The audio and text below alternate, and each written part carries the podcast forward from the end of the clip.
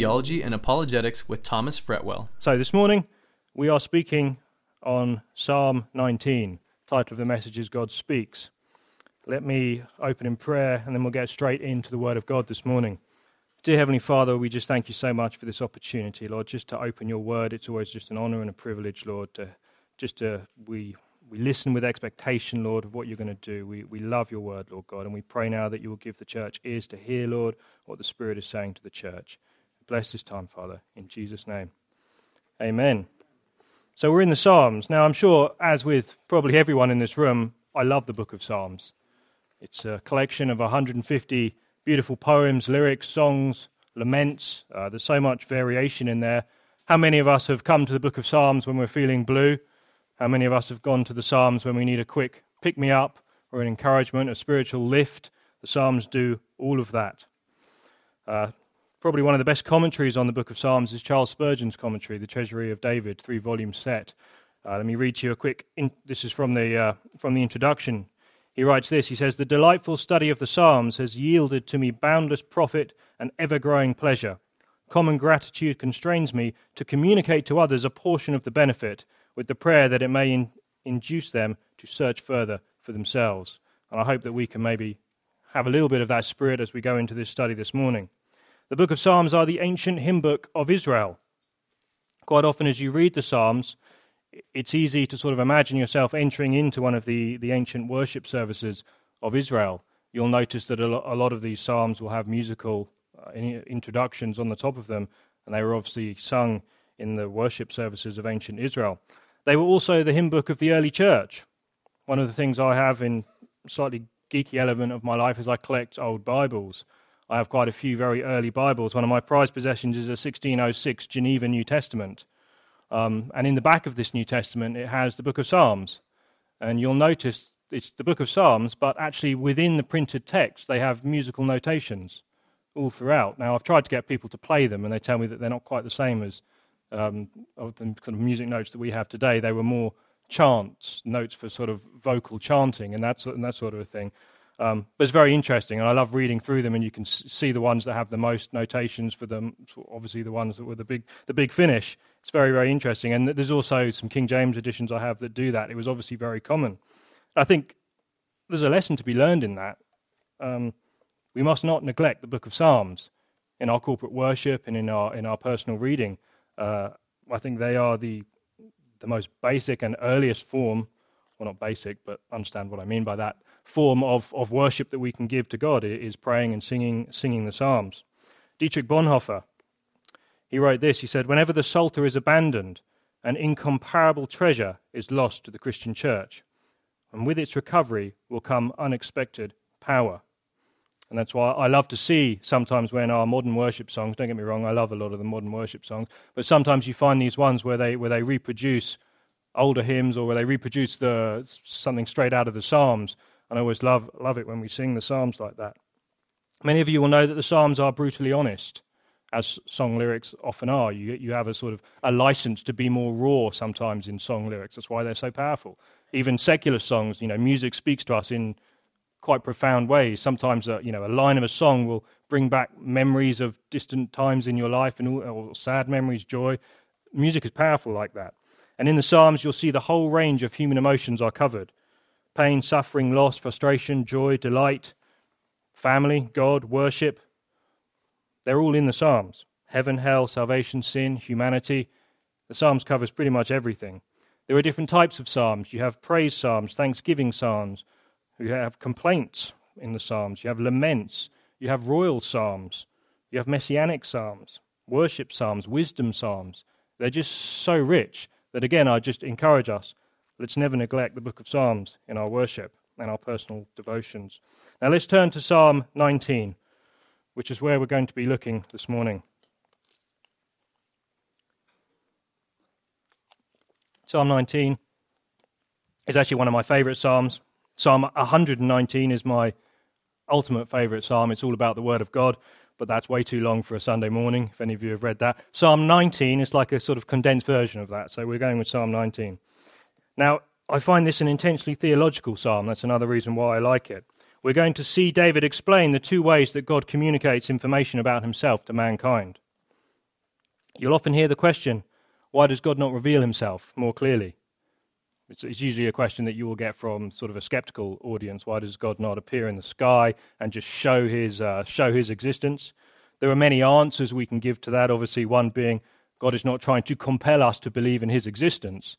He was wanting to woo us into a relationship with him. It's, it's a different sort of, you know, we can acknowledge his existence like the demons do and shudder, but can we be wooed into accepting that sacrifice and coming into that relationship with him? It's different. He gives us enough to believe and to have the faith to go further like that. Psalm 19 is one of these elements that explains this for us. The two ways God speaks.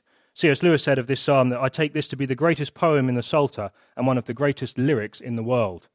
And Lewis knew, knew his lyrics very well. One of the greatest lyrics in the world. In this psalm, we see general revelation. That's a theological term, general revelation. This is that which can be communicated about God through the created order. That is general revelation. And then we have special revelation. And this is the specific knowledge of God that comes from the revealed truth in Scripture. We're going to see both of these in this psalm. Now, of course, I'll just qualify that by saying I believe that general revelation is always subordinate to special revelation. We must remember that we are looking at a fallen and cursed creation in some respects. A lot of people make that error as almost making general revelation a 67th book of the Bible. I believe that is a mistake to do that. However, there is still enough and plenty of things that we can glean from general revelation about the character of God there are some powerful observations. Now, if any of you are into Christian apologetics, that's the art of defending the, the Christian faith, you'll know that the, the general looking at creation is some of the foundation of many of the arguments for God's existence. We'll touch on one of them briefly this morning. Let's read verses 1 to 6 together. Psalm 19, verses 1 to 6. To the choir master, a psalm of David. The heavens declare the glory of God, and the sky above proclaims his handiwork. Day to day pours out speech, and night to night reveals knowledge. There is no speech, nor are there words whose voice is not heard. Their voice goes out through all the earth, and their words to the end of the world. In them he has set a tent for the sun, which comes out like a bridegroom leaving his chamber, and like a strong man runs its course with joy. Its rising is from the end of the heavens, and its circuit to the end of them, and there is nothing hidden from its heat. Uh, in these first six verses here, we almost have a poetic introduction to general revelation. Of course, verses 1 and 2 are probably the most well known verses. The heavens declare the glory of God, and the sky proclaims his handiwork. Now, the heavens here, this is obviously, I believe, this is referring to you know, space, sky, everything that we see when we look up. It reveals knowledge night by night. Now, many of us appreciate this. Remember, this is written obviously in the time of, time of King David, but we all appreciate this concept many of you probably experience when you've been outside on a very starry night. One of those, you might not get that so much here, but where I am in the country a little bit more, there's less light pollution. But uh, those nights where the stars are just out in force. And sometimes, I mean, when I, so I'm getting home from Bible study and it's late, I just stand on my doorsteps for a few minutes and just look. And the longer you look, the more you see, you will understand what I'm talking about. It's quite an awe inspiring thing when we look at the creation and see what God has made. It can be quite humbling too, makes us feel very small in some respects. You'll even notice unbelievers, people who don't share a belief in God, will do the same thing, but usually they will then sort of personify Mother Nature or something like that. You know, they'll start sort of waxing eloquently about Mother Nature. And of course, really what they're doing there is, is a tacit admission that there needs to be some sort of creation or creator or personal element behind such beauty. Um, but obviously, they don't go that far. Now, a lot of questions come when we look up at the sky, we look at how small we are. What is man? What does it mean to be human? Uh, is there a meaning to life? All these sorts of things come from people looking up at the stars. There's philosophy books are filled with these sort of questions. Now, I believe David was a shepherd. He spent countless nights out, looking, sitting, watching the flock, looking up at the stars, undoubtedly thinking things like this. It's probably in his mind when he was penning this psalm here. Now, David, notice, he doesn't just say the heavens tell of the existence of God. He's more theologically precise than that. He says the heavens tell of the glory of God. You see, the God who created these heavens is glorious. Now, the glory of God, this is the fullness of, of his being, the sum of all his divine attributes and moral qualities and infinite power. All of that is captured in the phrase the glory of God. You see, David looks at the heavens, the stars, the sun, day and night, and he sees this glory of God. It's glorious in power, because God has to be so powerful to create something so vast. He is glorious in his intelligence, having created something that is so intricately designed. And he is glorious in his artistry because it's so beautiful. And he is glorious in his goodness and his kindness, having created something for all humanity to see and enjoy like that. This is natural revelation. Now we see this concept very clearly laid out in the New Testament. The book of Romans, chapter 1, verse 20. Let me read it to you. You can turn there if you have your Bibles. For his invisible attributes, namely his eternal power and divine nature, have been clearly perceived ever since the creation of the world, in the things that have been made, so they are without excuse. Now, it always challenges me, this verse. The fact that, that the author, of Paul, here can write about the fact that creation is enough to make people without excuse. And we talk about why does God reveal himself? He is, in these sort of general revelation, he is saying there is enough to posit my existence, enough that I can condemn you by saying you are without excuse from that. Now that I find that challenging in many ways. And you might ask, so why is it that this question of God's um, you know, evidence is raised so persistently? And for me, it speaks a little bit more that, that as many of you, if you've engaged in these sorts of conversations, it, it's not often actually about evidence or existence. You know, we are fallen creatures. There is a spiritual element, and there's a matter of will and heart, on its deep emotions, deep pain, on the broken of humanity that often keeps us from acknowledging God. And uh, there are many statements I could read you by atheists where they will quite frankly admit that they do not want the universe to have a God because they do not want the universe to be like that. Because as soon as they admit that, they admit that there are obligations on them to respond to that. And they will not go any further than that. And I could read you three or four, I'm not going to do it now, but there are many atheists who have said that quite openly in their writings. Let's explore this a little bit. Romans 1:20, Psalm 19, they both point us back to the book of Genesis in my mind. When they're talking about the heavens, the creation, this is, you know, Genesis 1 1, isn't it? In the beginning, God created the heavens and the earth. And this is a statement that is so rich, it's the, you know, it's the keystone of the capstone, foundation stone, you could say, of the entire Bible. You know, you, you really need to understand the message that we get from Genesis 1 1 as you progress through the Bible and learn more about the Creator that is revealed through it. Heaven and earth had a definite beginning. In the beginning, God created the heavens and the earth. And this concept alone points to the existence of a creator. And if, like I say, if you're an apologist, you'll know this. This is an argument known as what we call the cosmological argument. A lot of people use this to great effect. It's one of the most, it's an argument based on probably the most established principle of logic, science, and reality, and this is the law of what we call causality cause and effect an effect must have a sufficient cause. That is basically the, the thrust of what this argument is built on. And the argument kind of goes a little bit like this. We'll lay it out for you. It's called the, the cosmological argument. There's different forms of it. The most popular today is called the Kalam cosmological argument. People like William Lane Craig, uh, they, they use this in their debates, um, but there are many different versions of it. Very simply put, it starts off with two premises and a conclusion. Uh, this is introduction to philosophy. This is what we call a sort of a, uh, this is a logical argument, analytical philosophy. You have a number of premises and then you have a conclusion. The idea is if your premises are logically tight, your conclusion naturally follows. For, for, for someone to refute the argument, they must take issue with one of the premises, and otherwise they cannot refute the conclusion. So this is how it goes. Whatever begins to exist has a cause. Now that's fairly obvious because of the law of cause and effect. So not many people would really um, take issue with that premise. The second premise is the universe began to exist, and therefore the conclusion is that therefore the universe has a cause.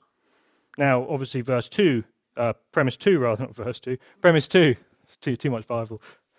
premise, premise 2, the, excuse me, the universe began to exist is the one where people take issue. Now, let me just give you the Christian argument as we go from this. People who use this argument they will then make a number of observations about this cause. They make the argument that the universe has a cause, and then they will make some observations from this argument about the cause, such as the cause must be outside of the space time universe. In order to create it with a definite beginning, it must have existed outside of it. It must be, this cause must be transcendent, another way of sort of saying the same thing.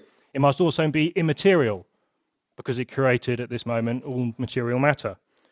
It existed before the material universe. It must also be immensely powerful to create this universe. It must be extremely intelligent to create such a complex and finely tuned universe. And there's a number more of these. Now, as you go through all of these, you you might notice that all of these uh, philosophical deductions from this argument all fit the creator God of the universe that we find in the Bible. And this is where the argument sort of progresses. Now, the standard belief before 1940 was that the universe was eternal. This was, this was the standard belief, belief of cosmology. They called it st- the steady state model, all these different names for it. It needed no beginning, and it, didn't, it had no beginning, therefore, it did not need a cause. This is what the, the scientific community, particularly the atheist community, liked to believe. Now, when Einstein was developing relativity theory, obviously he was the one who sort of came up with the fact that we have either an expanding or collapsing universe, which points to a definite beginning in time. Now, even Einstein, the great Einstein, when he discovered this, he did not like the implications that that had. Obviously, because they pushed to this sort of Genesis esque beginning. So, even Einstein did something that a, a, scientist should not do. He introduced what they call the fudge factor now, which he basically fudged his equations and he added a cosmological constant, as they call it, which was a way to sort of avoid this. Now, he later admitted that was one of the worst mistakes of his life because obviously other scientists got involved and the mathematics got checked and it became uh, fairly obvious what he'd done. So that's the great Einstein. But since then, physicists have proposed scores of models that are basically an attempt to try and avoid a cosmic beginning. You know, if you actually read the history of 20th century cosmology, it is basically a series of failed attempts to avoid the beginning of the universe. And even today, we see this going on. You might think it's sort of obvious that the universe had a beginning today. A philosopher called Daniel Dennett came to fame with the Dawkins kind of crowd as being one of the new atheists. He says in his book, he says, the universe performs the ultimate bootstrapping trick and created itself. Now, if you think logically about that, you, you cannot, to create yourself, you would need to exist prior to your own creation. It's just a logical kind of nonsense, really. Um, but that's a leading philosopher saying that. Lawrence Krauss, you may know him. He's an astrophysicist. Again, very, very, very anti-Christian. Um, he said he wrote a book called Universe from Nothing, where he uses quantum mechanics uh, to, to, basically argue that the universe just pops into existence from nothing. Um, now, if you know, from nothing, nothing comes. Uh, the song from Sound of Music, you might remember that. From nothing, nothing comes.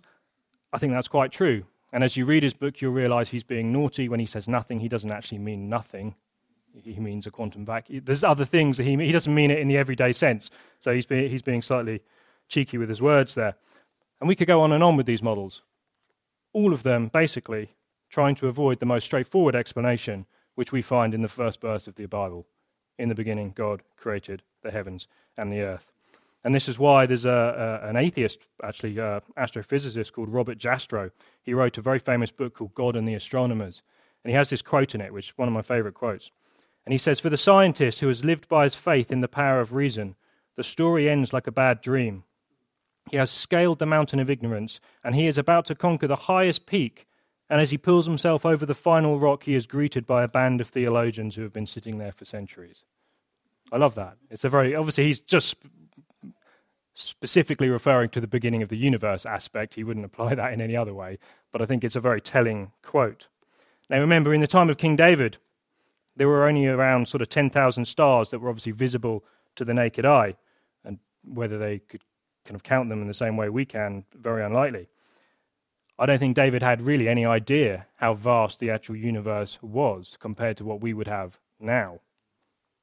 The closest star outside of our solar system, Alpha Centauri, four light, four light years away from us. Four light years is nothing in sort of astronomical terms. If we were to try and drive there, it would take us 30 million years. That's how far, that's how far the distance is. Alpha Centauri is bigger than our sun. Our sun is massive. You could fit one million Earths in our sun, just to give you a sort of rough idea of how the, si- the size of it is. If you look up, the farthest light that we can see in our galaxy comes from the Andromeda galaxy, which is the furthest one on the edge of the universe, not the actual edge, but sort of metaphorically speaking. It's 1.5 million light years away, and it would take you 11 trillion years to drive there. we don't really have any kind of way that we can comprehend such sort of vast, massive universe like this. But what we can do is think how glorious the God is who could create something like that with simply the word and he spoke it into existence. That's when we say God is glorious in his power. That is what we're talking about. Heaven is my throne and earth is my footstool. Quite literally, for God, he can say that. And yet, another thing that always amazes me is that this universe is so big, yet God declares that earth was made specifically for life as the setting for this cosmic plan of redemption. And our pale little blue dot in the universe was where this drama would play out. Isaiah 45:18 God says for thus says the Lord who created the heavens he is God who formed the earth and made it. It says he established it. He did not create it to be empty. He formed it to be inhabited. And that's a very good statement of what scientists would call you know the, the anthropological, anthropological constants of the world tuned, you know, this earth is specifically designed to maintain life. God made it like that because this is the earth that he was going to ultimately one day come, become part of the human race and die on this earth to reveal us to him. There's one illustration that I always, I can share my illustrations that I use, overuse in my own church now because you, you guys won't have heard them from me. You might have heard them from Simon or other people. But one of my favorite ones is uh, from occurred in 1968, and it's the story of Apollo 8. I just love this story. It, Apollo 8 was the first manned mission around the moon, where they actually went around the dark side of the moon and were able to sort of come across and see the Earth over the horizon rather than seeing the moon coming from that way. And one of the amazing things is that as Apollo 8 came around the dark side of the moon and they came to that image where they were the first humans, obviously, no one except God had ever seen the Earth from this perspective. And there you get to see that beautiful sort of blue marble suspended just in that black canvas of space. It must have been just one of the most awe inspiring moments that any human had ever seen at that point. And it always amazes me what, what they did at this time, these astronauts. And for me, this is why I believe America won, won the space race in some respects, because they had astronauts ready to do things like this. What were the words that were suitable for such an event? Would it have been a, a proclamation that this is just a product of random chance? Would it have been the proclamation that everything down on that little blue marble is just totally meaningless? A result, an end product of evolution, one day destined to be burned up in the fire death of the universe, as they say? No. What these scientists did is that they read from the book of Genesis. And they broadcast this down to earth on Christmas Eve of all nights. And they read, In the beginning, God created the heavens and the earth. And they actually read through the entire chapter of Genesis 1 from space down to NASA control. If you go onto the NASA archives, I've, I've done it for some a book I was writing, read through thousands of pages because they don't categorize them very well at all. So you like, and they're literally they they they transcript every single moment of those trips. But if you get to the right page, it's like right in the middle, you can find where it, it details this whole point, and you'll get to hear the introduction of, of Aldrin and, the, and all the astronauts, and as they read, and at the end of it, obviously it's on Christmas, and he wishes everyone a Merry Christmas on that good earth down there. It's an amazing, and you can actually listen to it. I think they've got a, a clip of it on YouTube. It's quite awe-inspiring to do that, and this is this is general revelation. It it does proclaim the glory of God in many ways, and as Christians, we can use that. Okay, it's a very good conversation starter. Those sorts of illustrations, people are unaware of them. The, the U.S. Postal Service actually released a stamp in honor of that event, and it's just a picture of the Earth, Earthrise, they call that famous photo. It's got that on the stamp, and it just has "In the beginning, God" written on it. I have one stuck in my Bible next to it.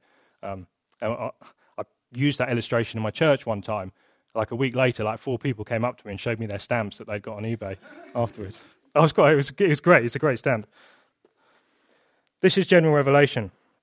Now, in the beginning, God created the heavens and the earth. There's really no simpler and more foundational statement to the Christian faith than this. But obviously, it's not enough. It's not enough. And now we're going to see the psalmist turn and he starts telling us about special revelation. And he starts turning his attention to the Word of God. You see, in natural revelation, we can learn a lot about this God, these things that I've talked about, some of his qualities and his attributes.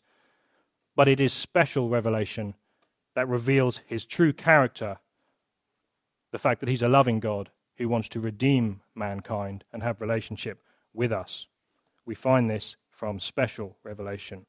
Now, the first six verses, you'll notice, as he's dealing with general revelation, the psalmist will use the Hebrew, the Hebrew name for God, El. This is a slightly more sort of generic name, if we could say that, God. And this speaks of what we learn from general revelation.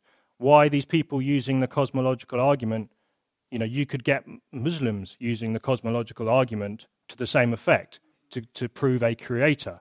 So that's why, you know, because those attributes would all be the same. That's why you need to take it further than that. And you need to include the, the revelation that we have from special revelation in order to identify the correct creator, because we're not really interested in just proving a creator. It's a stepping stone, it's a starting point, um, particularly in a, in a sort of secular culture. But we need to go further than that. And this is what David does here.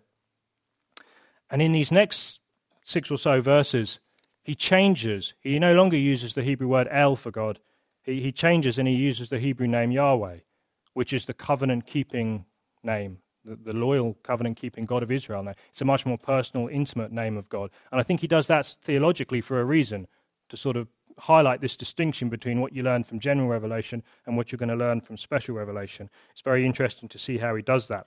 And in these next verses, three verses now, we're going to see six titles for the Word of God, six descriptions of the Word, and six ministries of the Word. So let's read verses 7, 8, and 9 together. It says, The law of the Lord is perfect, reviving the soul. The testimony of the Lord is sure, making wise the simple. The precepts of the Lord are right, rejoicing the heart. The commandment of the Lord is pure, enlightening the eyes. And the fear of the Lord is clean, enduring forever. The rules of the Lord are true, righteous altogether. Amazing three verses there. And like I say, these three verses for me are really a summary of Psalm 119. He packs it all in together here. Let's go through and look at some of these. The law of the Lord. The law there, obviously, the term Torah means teaching, instruction, guidance. We mustn't have this, this view where we see law as this very sort of onerous thing that Jesus came to release us from. Um, don't get me wrong, there's a truth in that, but, but we often make the mistake of discounting the whole of sort of law in the Old Testament in the fact that we're, we're, we're you know, freed from law. There's a, some distinctions you need to be careful of there. In this sense, this is just referring to teaching, guiding, and instruction. The law of the Lord is perfect. It gives us all things. What does it say in uh, 2 Peter? We have all things pertaining to life and godliness. Everything that we need as we sort of, as pilgrims, we wander through this earth. It's totally sufficient for us in this life. Therefore, it needs no addition from human philosophy, science, or psychology. Not that you can't get benefits in some ways from those disciplines, but it needs no additions from them. The Word of God is able to guide us from a position of being lost, having no relationship with God, to a position of intimacy and fellowship with the Creator God. It reveals to us the plan of salvation through the sacrifice of Jesus, and it tells us how to restore our relationship with Him. Think of the words uh, we find in 2 Timothy 3 14 and 15, just before we get that great verse about inspiration that everyone knows 14 and 15 are often left off in the memory charts. It says this But as for you, continue in what you have learned and have firmly believed, knowing from whom you learned it, and how from childhood you have been acquainted with the sacred writings. Listen to this. From childhood you've been acquainted with the sacred writings, which are able to make you wise for salvation through faith in Christ Jesus. This is Paul writing to Timothy here, obviously. From childhood, obviously, his mother, his grandmother, taught him the Word of God. And from these word, being acquainted with these scriptures, he was able to be made wise for salvation. The Bible is perfect, lacking nothing. Part of this is the effective power. The Word of God can actually change us. That's what it says here. The law of the Lord is perfect, reviving the soul. It revives the soul. If you listen to the testimony, if you read biographies and these sorts of things, men like Augustine, Luther, Jonathan Edwards, Spurgeon, often when you hear their stories, it was just one verse that pierced their heart so much that it caused them to repent and be saved. That's all it takes sometimes. Well, some of you have probably got stories. Just one verse, one sermon, one word. The Word of God is living and active, and it can pierce your heart and do that. Let me share with you one of these conversion stories. In 1850, a 15 year old boy was on his way to church, and he was unable to get to his regular church because of the snowstorm that was happening at the time. So he ducked into a nearer Methodist church. And in his own words, he recounts the event as follows He says, I turned into the chapel, and there were about 15 people or so in there, no minister. A layperson took to the pulpit to preach, and he was obliged to stick to his text for the simple reason he had nothing else to say. The text was, Look unto me and be saved, all you ends of the earth. Isaiah 45, verse 22. Look to me and be saved, all you ends of the earth. He continues, A, said he in broad Essex, many of ye are looking to yourselves. No use looking there, you'll never find comfort within yourselves. Then he looked under the gallery and saw me as a stranger. He pointed at me and he said, Young man, you look very miserable. And we wouldn't like that, would we, in a sermon today? Wouldn't, that wouldn't fly in today, today's standards.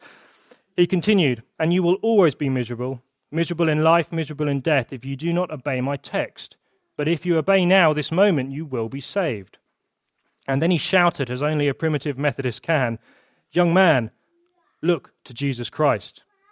And then this, this, this man recounts, he says, There and then the cloud was gone, the darkness rolled away, and that moment I saw the sun and I could have risen that moment and sung with the most enthusiastic of them of the precious blood of Christ. That young man did look to faith in that moment, and that was how the great preacher Charles Spurgeon got saved. 15 year old boy from a lay preacher simply repeating his text, explaining it very simply. The Word of God has power, revives the soul. Let's look at the next line. The testimony of the Lord is sure, making wise the simple. And when it says sure here, this is the same sort of connotation as verified. It can be trusted. It has the meaning in some context of, of being a firm foundation. And I think, in, as the Word of God, we understand that, that connotation. You see, what the Word of God reveals is utterly dependable. Therefore, placing your hope in it is wise. Now, we live in a time where I would say confusion reigns in our culture and in our world, particularly.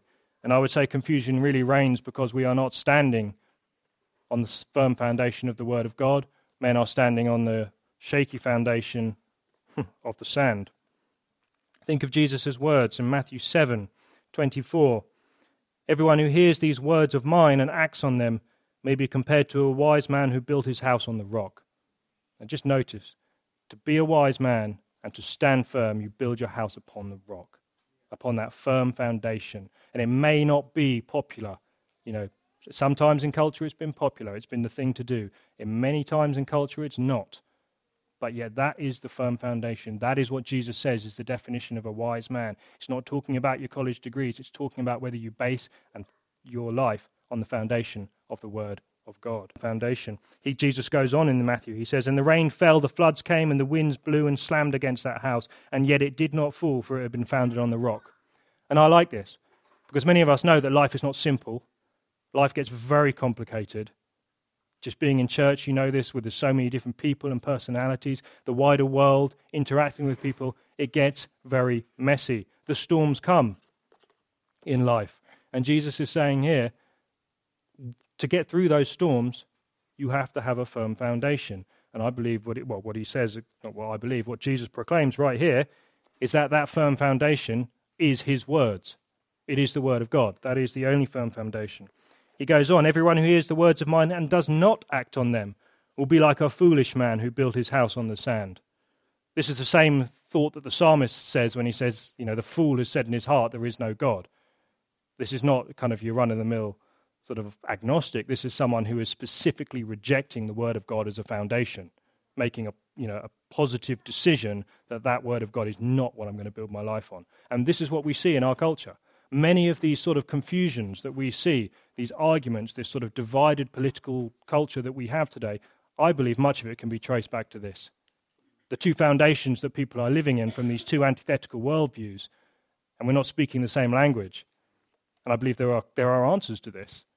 Ultimately, I believe the church will be the answer to that, or should be the answer to that.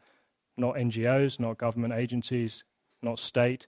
It'll be the church in the sense that we have that foundation, we stand on it, and we can tell others to come and stand on it too. And then you will start to see the confusion clear. And history testifies to the fact that that is what happens when the gospel goes out in power. That is what ha- always happens. That is what the Word of God does. You see, the Word of God is sure, it can be tested. It doesn't matter what it's addressing. It speaks of human nature. It tells us of good and evil. It speaks of justice and injustice. It speaks about life. It speaks about ethics, sexual ethics, history, philosophy, biology, family, marriage, children, love, hatred, sin, redemption. Pretty much every emotion you can list is in the Bible at some point. You cannot say that the Bible is irrelevant to your life. The only people who say that really are people who have never spent time in it or are so, or so predisposed to reject it for some other reason that they haven't given it a chance to do its work. But we all, these are things that are common to man, believer or non believer. You will go through these sorts of things. The Bible is the foundation and offers a sure word on all of them. And then it says, making wise the simple. Now, this means making wise unto salvation, pretty much like I read from that verse in Timothy. But it also means that after salvation that we are wise in how we view and understand the world. I believe this means that we then examine and analyze and make decisions based upon what we would call a biblical worldview. That is an understanding and a formulation of the ideas of how this world works and what we should do that are based upon that foundation. And what I see happening today, which is tragic, is that the church does not have a biblical worldview. I think something like 98% of Christians would fail a biblical worldview test. Therefore, what that really means is that when we are out there trying to proclaim that we have this sure foundation, in 98% of issues, we're actually not offering something different. We're trying to offer the same to show that we can be the same. And that is the fundamental categorical mistake of the church, I believe. Because we are called to be a separate and distinct and a unique people. You know, they can, people can get that from the culture. I always find, always find, you know, we're not going to compete with them with entertainment and Hollywood and all these sorts of things. What we offer is something very, very unique, and it is answers to life's problems. But we need to speak up with a voice that is clear and is distinct. And I believe that comes through having a biblical worldview. See, most people, we're willing to give everything over to the, to the school. You know, well, we'll let the schools teach them about biology and we'll, all these sorts of things, ethics and philosophy. All we need to do is just teach Bible, teach Bible. Now, I'm never going to denigrate teaching the Bible, never ever. But there's a disconnect. And I see this in youth ministry. I do a lot of youth conferences and speak. I see this with the younger generations. They've never been taught to connect what we are hearing and telling them in the church with what they are hearing through the rest of the week, which outnumbers it in hours if you tot up the hours, but you know, by 10 to 1 probably. And there's a disconnect, and we're losing them because of that because they're just not under, there's a, just a fundamental disconnect between making the word of God a living reality and I believe this is, this is a challenge for the church. And there was some real great stuff coming out recently. The church is waking up to this, and I see lots of good stuff coming out with this now. But it's an area that we need to spend a lot of time in. Making wise the simple. Now, simple, that's not a derogatory term that he's using here, that we, we, we would all fall under that classification. It's really referring to someone whose mind is open. Even you've spoken to some people who are just completely closed, you know, it's like speaking to a brick wall. There's just nothing getting in there. They are so against. Now, we might not be able to break down that wall. I believe God can always break down those walls. But in some respects, when it says making wise the simple, it's talking about people whose hearts and minds are opened, are not prejudiced, and are really not caught up in the idol of human reason or something like that. Let's look at the next segment. The precepts of the Lord are right, rejoicing the heart. The precepts of the Lord are right, rejoicing the heart. And I believe this is right in the sense of being righteous, in one sense. And this they have to be, because they come from a being who is himself righteous. This is one of the attributes and characteristics of God. And they give instruction for those in how to walk, how we should walk in righteousness. And obviously, our righteousness comes to us from Jesus Christ, but then there is a responsibility placed on us to, to live a life worthy of the calling to which we have been called. You know, this is, we don't want to be hypocritical in our faith. That doesn't mean we don't make mistakes, but we own our mistakes and we confess them. We don't pretend they're not there. We don't, we don't have a mask on when we go out into the world, or we don't go from Christian huddle to Christian huddle. We're supposed to, we, you know, we are the gospel that many people will read. Probably, probably the only one, I think it was Billy Sunday, wasn't it, who said that, you know, no one, many people probably won't read Matthew, Mark, Luke, and John, but they'll all read you. So you may be the only gospel. That's why in the, I think it's in uh, one of the Corinthian epistles where it says that we are living letters, not written with ink, but written with the Spirit of God. That's a very powerful uh, image that you get there. That our lives, what we do is important, what we say is important. Um, and more recently, as an aside, it's one of my pet peeves here. I would say what we say or type online is very important because we are an online culture now. You, you must, you know, the world has changed in many respects, Um, to deny that is just to be stuck in a past and, and be irrelevant. I believe we need to be active in, the, in these field areas of communication. But in my experience, they put me off, you know, and it's Christians. There's, there's a, you know, you, Twitter, Facebook, social media, it seems to be because you have a work. people just immediately, you would never speak to someone face to face like you think it's okay to speak to someone on social media.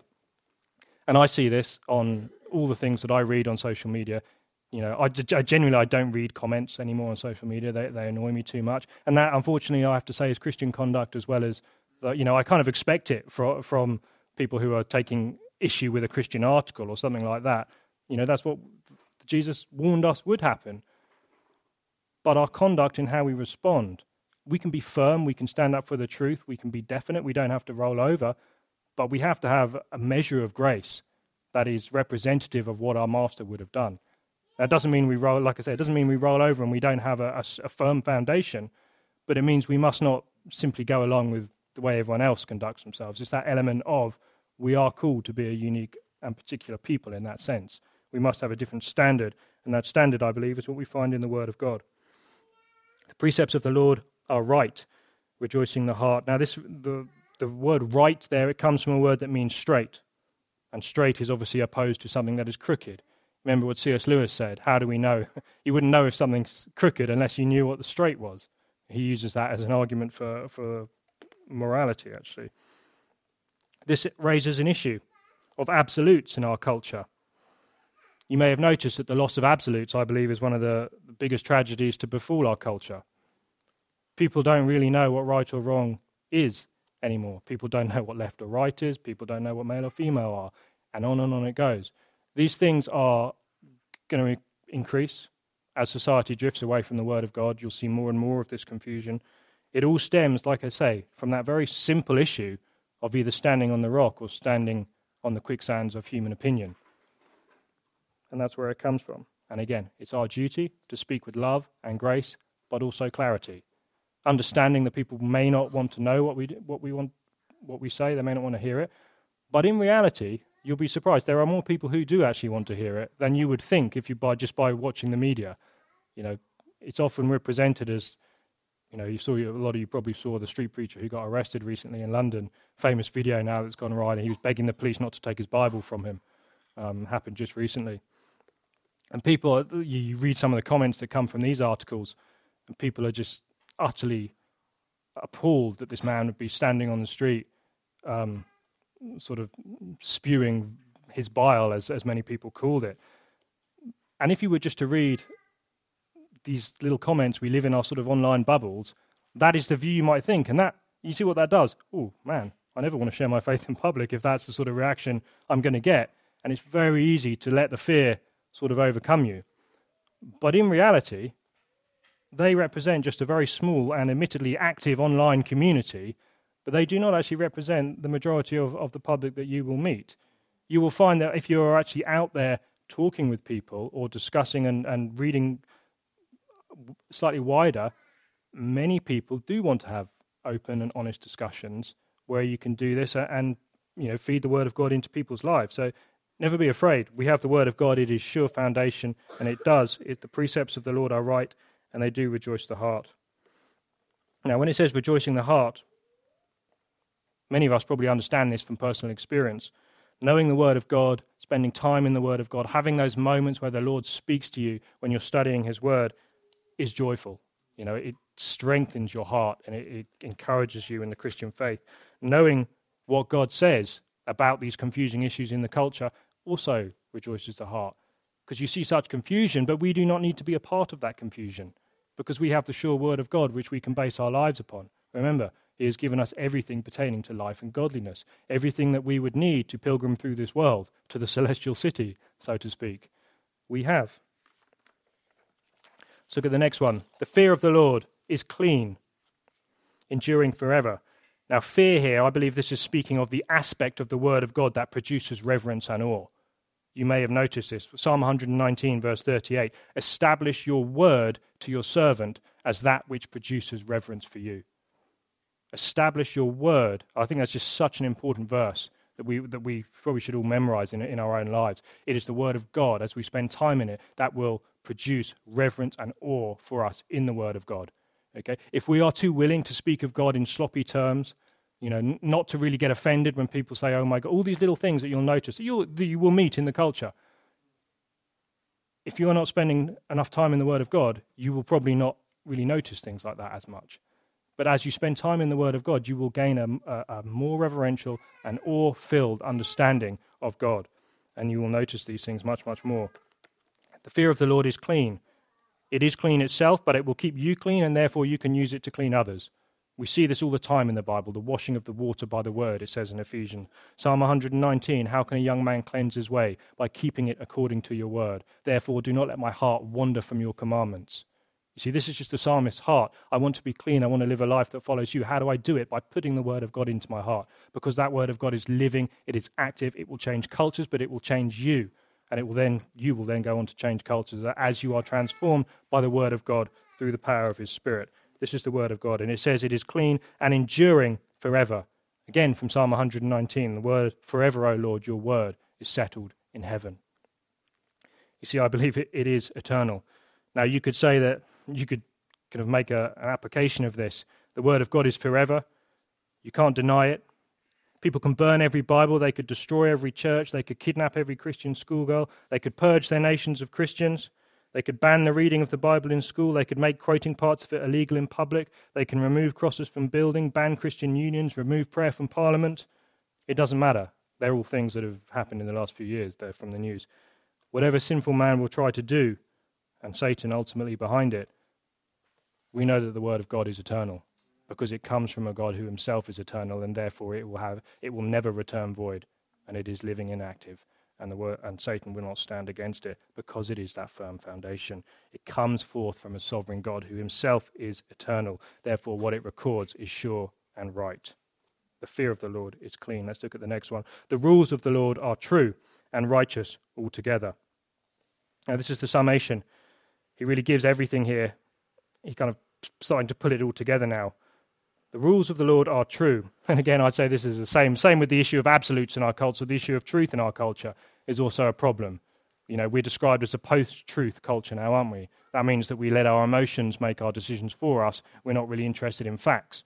Now, when that, that word was coined, post truth, it was actually coined in response to the whole Brexit debate in this, in this country as a sort of political backhanded jab at those who would be against it but it's kind of sort of caught on, and it's a very good description of how people decide truth.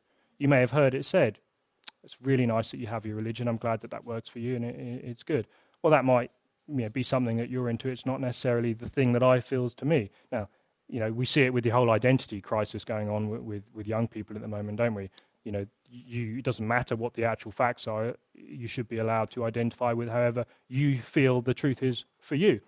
And this sort of goes with the whole aspect that religion is something that must be kept private because it's a feelings based thing, it's a personal decision, it's opinions. Whereas in the realm of fact, we deal with, in the secular context, we deal with different things. Don't fall for that. Okay, that's an, it's an absolute nonsense, to be quite frank, uh, if I could say it bluntly. And it's a lie. There are very objective truths that are applicable to both man and woman, saved or unsaved, in this world. This is what Jesus says, John 8. You remember when he was standing before Pilate? He said, Pilate said to him, So you're a king? And he said, You say correctly that I am king. Now, if you ask most people why Jesus came, you'll get he died on the cross, came to die on the cross, died for our sins, and all correct answers. But I've never asked this question have someone quote this verse to me, where Jesus says it himself. He says, For this reason I have been born, and for this I have come into the world to testify to the truth to testify to the truth. That is the fundamental mission. And that includes those other things, but I believe it also includes many more things than that. Everything that we have beginning with Genesis 1 1. Because in the scroll of the book is written of me, Jesus said. And ironically, Pilate is standing in front of the one. He says, What is truth? You remember that question? And he's talking to the very incarnation of truth himself. Let's go on to the next verse. More to be desired are they than gold, even much fine gold sweeter also than honey and the drippings of the honeycomb. Moreover, by them your servant is warned. In keeping them, there is great reward. The word of God is more valuable than material wealth and more valuable than any experience in that we can have in this world. I believe we've lost this in the West, this understanding of the world. You think of all the many past leaders, if any of you like reading Christian biographies, these leaders who gave their lives for the fact that we could stand here and have Bibles in our hands. I did some work with the Museum of the Bible last year. They were planning a, a, an exhibition in London, History of the English Bible, and I, I worked with them, kind of coming. It's been put on hold now, but part of that work is we got to visit it's this little place in London. It was a small free church, basically, from the outside, you know, in a residential area in London. Uh, you'd walk past it, you wouldn't think anything of it. It's just a n- normal church, you know, kind of small congregation, nothing, nothing fancy going on. Um, underneath this church, this man had one of the largest private collections of Bibles in the world. Um, quite literally. So we were there. I got to hold a Tyndale Bible. Uh, he even had handwritten leaves from John Wycliffe Bible. It's 13th century. The, these things are pr- literally priceless. Um, and he just had them all in his office. He had John Bunyan's Bible down there. Um, just absolutely priceless gems. And I remember just standing there holding some of these, these thinking, you know, this, this is for much part of English history, this was illegal. You know, people, you know, the man who translated this, he, he, he was burned at the stake for giving us this. You know, and now it's sort of almost an object in, in this guy's room. And don't get me wrong, I collect Bibles too, so I'm not saying anything wrong with that. You can collect Bibles if you want to. But, you know, it's just sort of, I was just kind of going off in my head about it. We need to have that same adoration and respect for the Word of God that makes us want to just open it up to the world. You know, people understand what it is. We've almost got so much of it that we've become sort of common with it. We've let it, you know, we can choose our Bibles based on our binding, based on whether it's a journaling Bible or a, you know, my son has a, a Lego brick Bible, and there's all sorts of different things. And there's nothing wrong with that. I'm not saying at all. But I think just the, the extreme amount we have can sometimes have the effect that we, we forget what it is we're actually holding in our hands. It is the living Word of God. Let me just share with you a couple more illustrations and we'll, finish up. One illustration that illustrates this point in the year 1800, in a rural Welsh countryside, a young girl grew up in a small stone grey cottage from a poor family. No father in the house, he died when she was four. Every Sunday, this girl, called Mary, she would walk two miles to the local chapel, and she remembers being enthralled with the words the minister would read from the large leather bound book on the pulpit. And after the service, this young girl would go up to that pulpit and just stand there and look at the words on the Bible However, she couldn't read, so she remembers being just standing there wishing that she could read for herself from this book on the pulpit. And then one Sunday, the, the preacher announced that there would be a circulating school. That was an early Christian missionary to teach people to read and write. Um, again, Christianity is largely responsible for making Wales and England and much of the world a literary, literary nation. Um, and she, she thought, right, that's it. Now's my chance. I can go and learn to read. So she would rush through her chores and she would go to the schoolmaster's house about two miles away and she would learn to read. Any spare time she got, she would trek over to the farmhouse to read that Bible. At age 10, she was determined to get a copy of the Bible for herself. She set about doing every extra job she could for people around the village sewing, milking the cows, doing all sorts of things. For six years, she saved until she finally had enough money.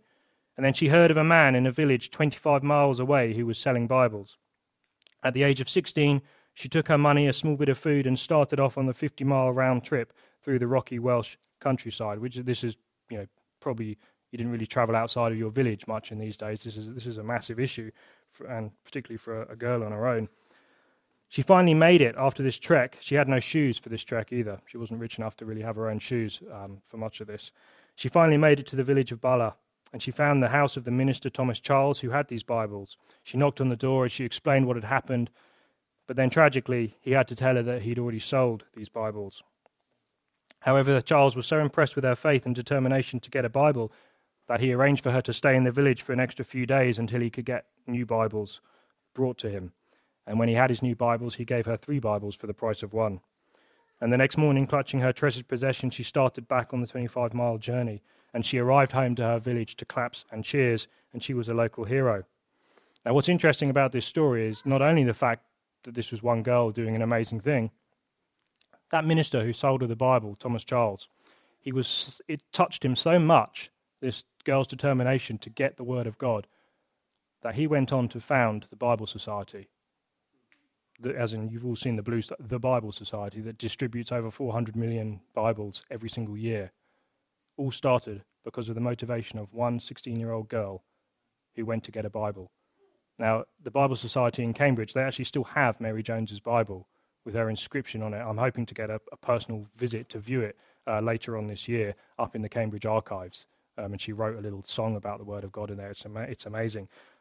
But God can do that just with one act of faith. You know, there's nothing extraordinary in the sense of complicated there. It's just faith, making people do, you know, to hear the word of God. She was willing to go to those lengths. She loved the word of God.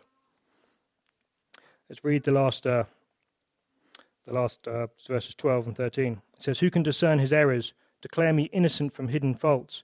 Keep back your servant from presumptuous sins, and let them not have dominion over me. Then I shall be blameless and innocent of great transgression. You see, David here, he looks at himself now in the light of the teachings of the Word of God, and he knows that his errors are probably even more than he could imagine. And the Word of God does this to us, doesn't it? It highlights our sin, it convicts us when we read it, and that's what it's supposed to do so that we can then confess our sins and learn and grow in our relationships with God. But notice he also says, Keep me back from presumptuous sins.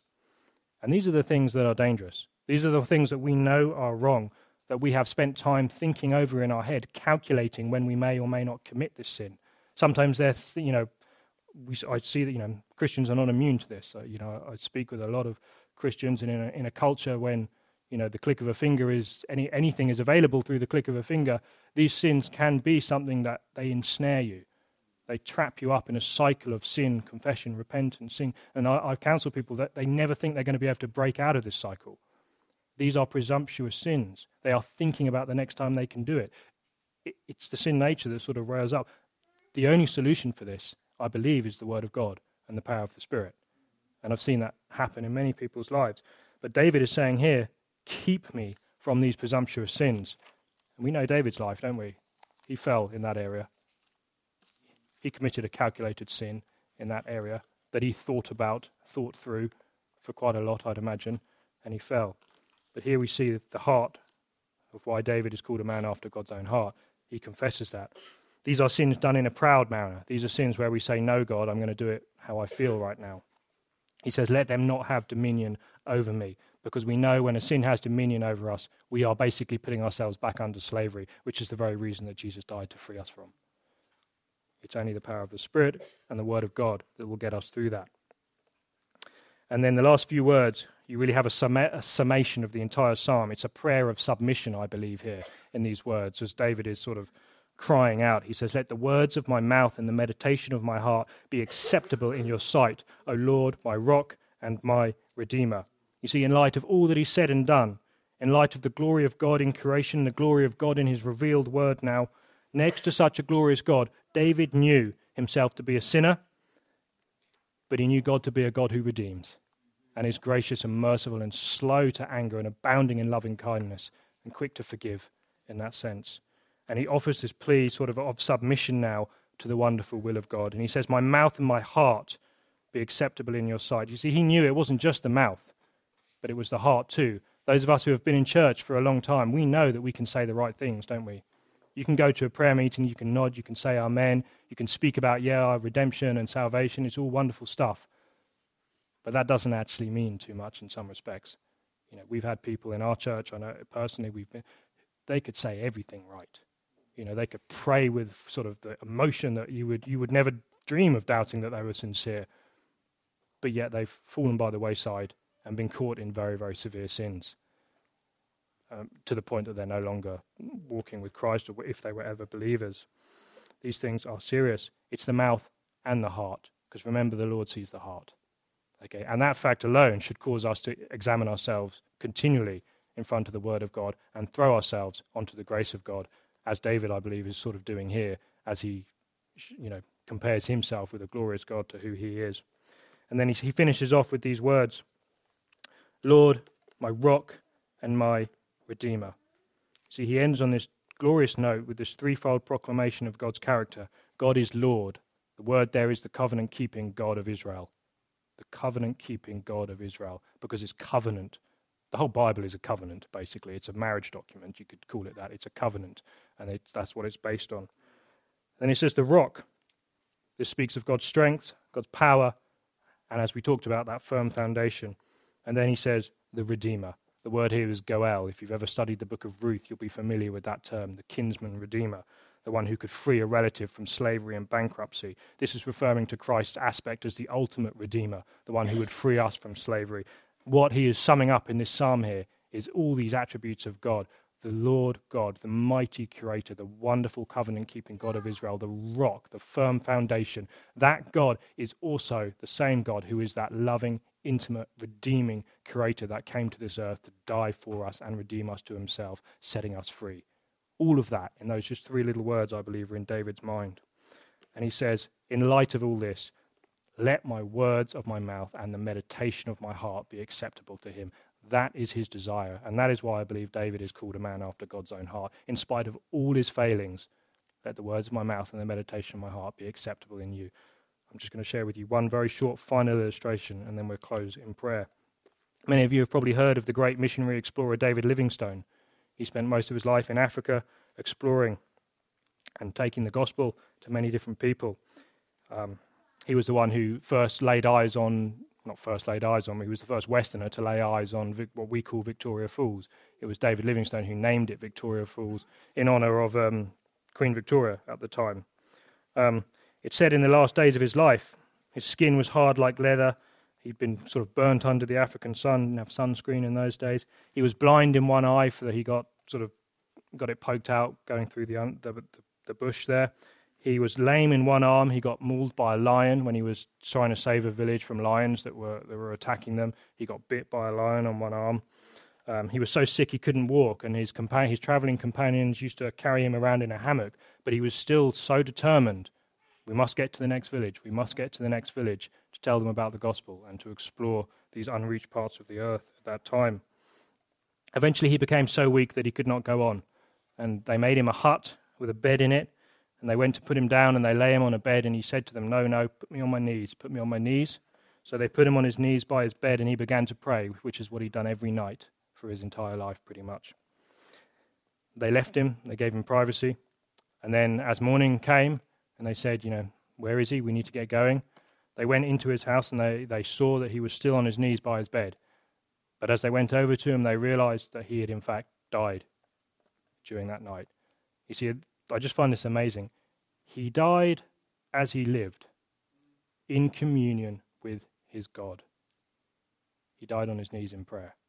And he was so respected by, by the African community he ministered to that when his body was flown back to England, they buried him in Westminster Abbey.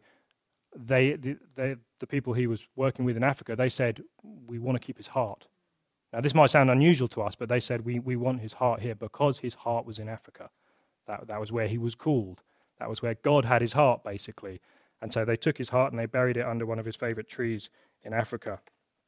And I just find that very, very challenging and powerful because this man who was called to Africa because his God had his heart, and Africa ended up with his heart. And you read some of the stories of David Livingstone, and they're amazing. But let me just phrase this back to us as a challenge, as a question Where are our hearts? His heart was buried where God had called him. What is it that fills our hearts? And what is God calling our hearts to do? That is something we all need to, to think about. And as the psalmist says here, we should desire that the words of our mouth and the meditations of our hearts are acceptable to God. Let's pray. Heavenly Father, we thank you, Lord, so much for your word. Lord, I thank you also for these great servants who have gone before us that we can learn from, Lord God.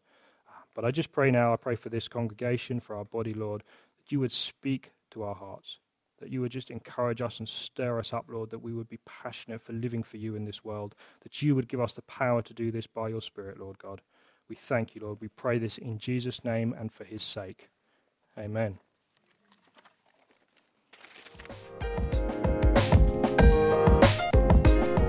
Thank you for listening. For more resources, please go to thomasfretwell.com.